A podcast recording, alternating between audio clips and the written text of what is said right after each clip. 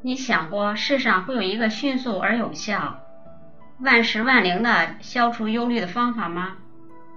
也就是说，看上几页书，你马上就能够将之付诸于实践，并且行之有效。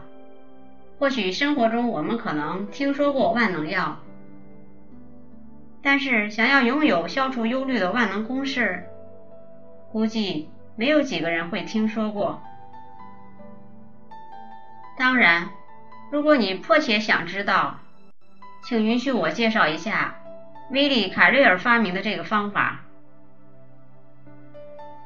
威利·凯瑞尔是纽约州凯瑞尔公司的老板。同时，也是绝顶聪明的工程师，是开创空调制造业的先驱。我曾经在纽约的工程师俱乐部和凯瑞尔先生一起共进午餐，从他那里我学到了排除忧虑、解决困难的最好方式，甚至可以说是万能公式。我在纽约州水牛钢铁公司打工的时候还很年轻。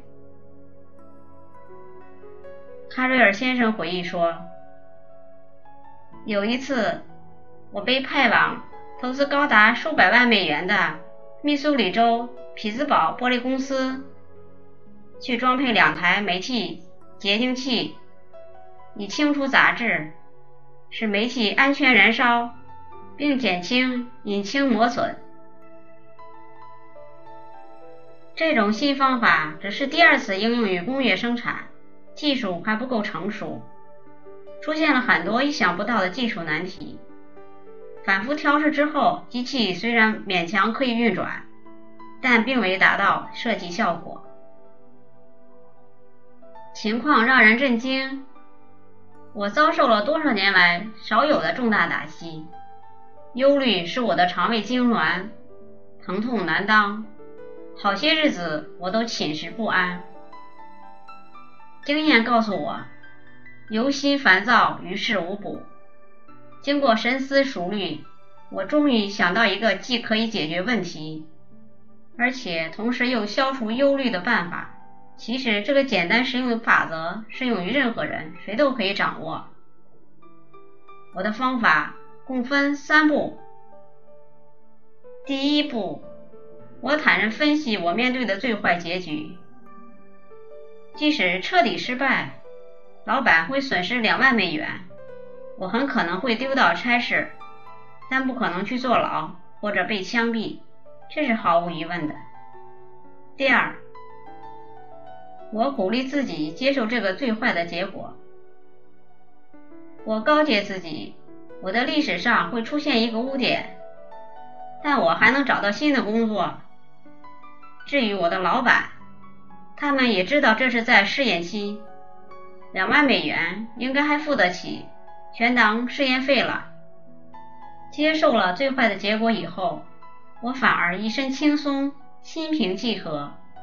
第三，此后我就开始把时间和精力投入到改善最坏结果的努力中去。我尽量想一些补救办法。减少损失的数额。经过几次试验，我发现如果再花五千美元买些辅助设备，就能解决问题。我们照此进行，公司不但没有损失那两万美元，反而赚了一万五千美元。为什么威利·卡瑞尔的万能公式这么很有实用价值呢？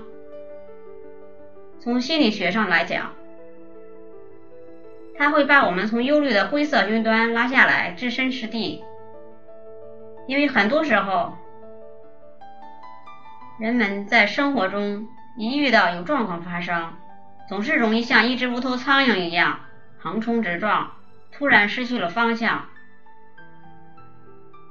而维利·卡瑞尔的这种方法，正是将人们突发的这种恐慌拉到实地。让人们去面对，并且有效去解决。直面最坏状况不过如此。威利·卡瑞尔告诉我们说：“我立刻就心平气和了，思维清晰，生活继续。应用心理学之父威廉·詹姆斯教授已经去世三十八年了。如果他还活着，听到这个奇妙的公式的话，他一定会深表赞同的。他曾经告诉他的学生说：“乐于接受不可改变的事实，是战胜随之而来任何不幸的第一步。”我班上曾经有一位纽约石油商，他用过威利·凯瑞尔的这套万能公式。有人勒索我，他说：“我不相信会有这事儿，简直是电影里的镜头。”物价委员会是严格限制了油价和销售定额的。有个自称政府调查员的人向我索要红包，说我石油公司有运货员把应该给顾客的定量油偷偷克扣下来，私下卖掉。他声称掌握了运货员舞弊的证据，并要挟将证据转交地方检察官。我这才发现公司里有人搞非法交易，当时我都急病了，整整三天三夜吃不下睡不着。我一直为这件事所困扰，我是该打发他五千美元，还是该直截了当说随你的便？我一直拿不定主意，每天晚上都在噩梦中度过。星期天晚上，我无意中拿起一本《怎样不再忧虑》。看到威利·卡瑞尔分析面对最坏的情况，我同样问自己：如果我拒绝给钱，勒索者把证据交给地检处，可能发生的最坏情况是什么呢？答案是毁了我的生意，仅此而已。我不会被抓起来，仅仅是我被这件事毁了。于是我镇定下来，即使结束生意。但我能够心安理得，也许得另谋职业，这也没什么大不了。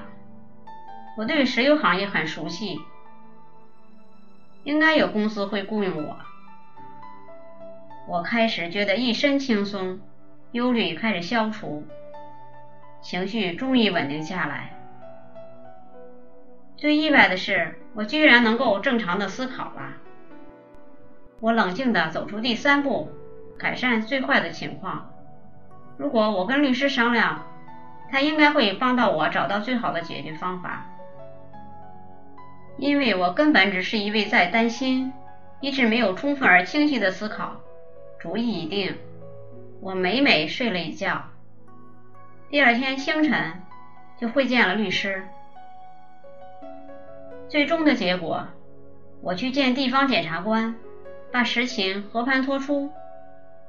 出乎意料的是，检察官告诉我，类似的勒索案几个月里已经连续发生多起。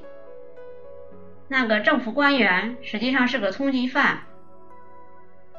很多人都不相信耶稣的这句话：“不要为明天忧虑。”而实际上，耶稣的那句话是三百多年前翻译的。新译圣经把耶稣的这句话译得更为准确：别为明天着急，别为明天着急，静下心来思考现状，并且努力去解决现状，解决你的忧虑，也定然药到病除。